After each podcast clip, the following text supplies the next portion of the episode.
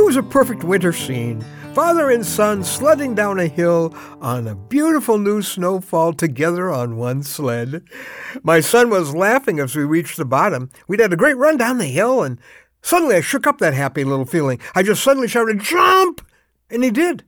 He rolled right off the sled. I did too. He didn't ask why. He just jumped. When he looked back, he saw why I had told him to jump.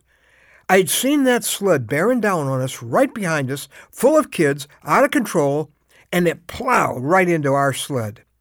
Had I left my son where he was, those sled runners might well have sliced right into him at high speed. Oh, he, he didn't understand my command, but he did it before he understood. You know, that's a good idea for all us kids. I'm Ron Hutchcraft, and I want to have a word with you today about the uh, pregnant pause. Now, our word for today from the Word of God comes from Matthew chapter 1. I'll begin at verse 18 as we uh, look a little bit into the Christmas story. This is how the birth of Jesus Christ came about. His mother Mary was pledged to be married to Joseph, but before they came together, she was found to be with child through the Holy Spirit. Because Joseph, her husband, was a righteous man and did not want to expose her to public disgrace, he had in mind to divorce her quietly but after he had considered this, an angel of the Lord appeared to him in a dream. That's a familiar story, and here's what's happening. God starts something in Joseph's life, but he explains it later. Did you notice that? He starts this whole process of letting Joseph be the one who will raise God's son on earth. But it starts with a seeming disaster. Joseph's fiancee is mysteriously pregnant. Joseph's heart's got to be broken. His world's caving in and God hasn't explained it. He started it, but he explained it later.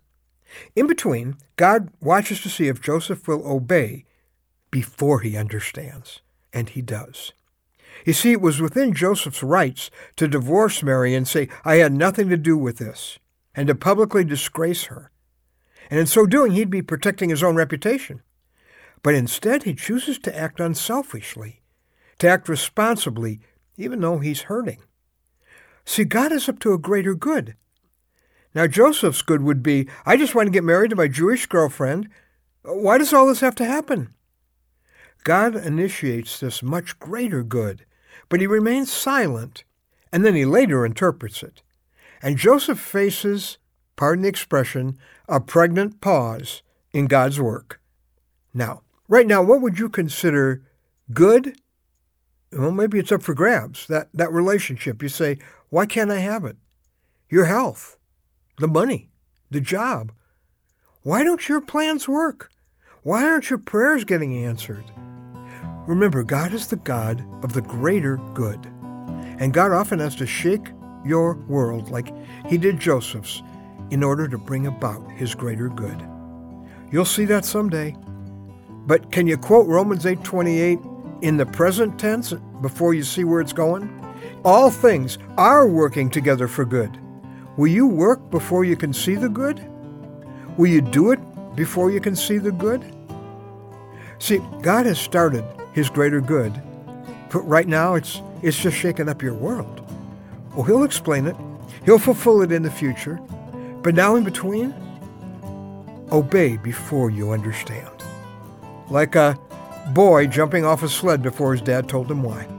Joseph discovered that the apparent disaster is actually clearing the way for a mighty work of God. You've just got to obey in the meantime. So remember, you're in the loving hands of the God of the greater good, which is often preceded by that pregnant pause.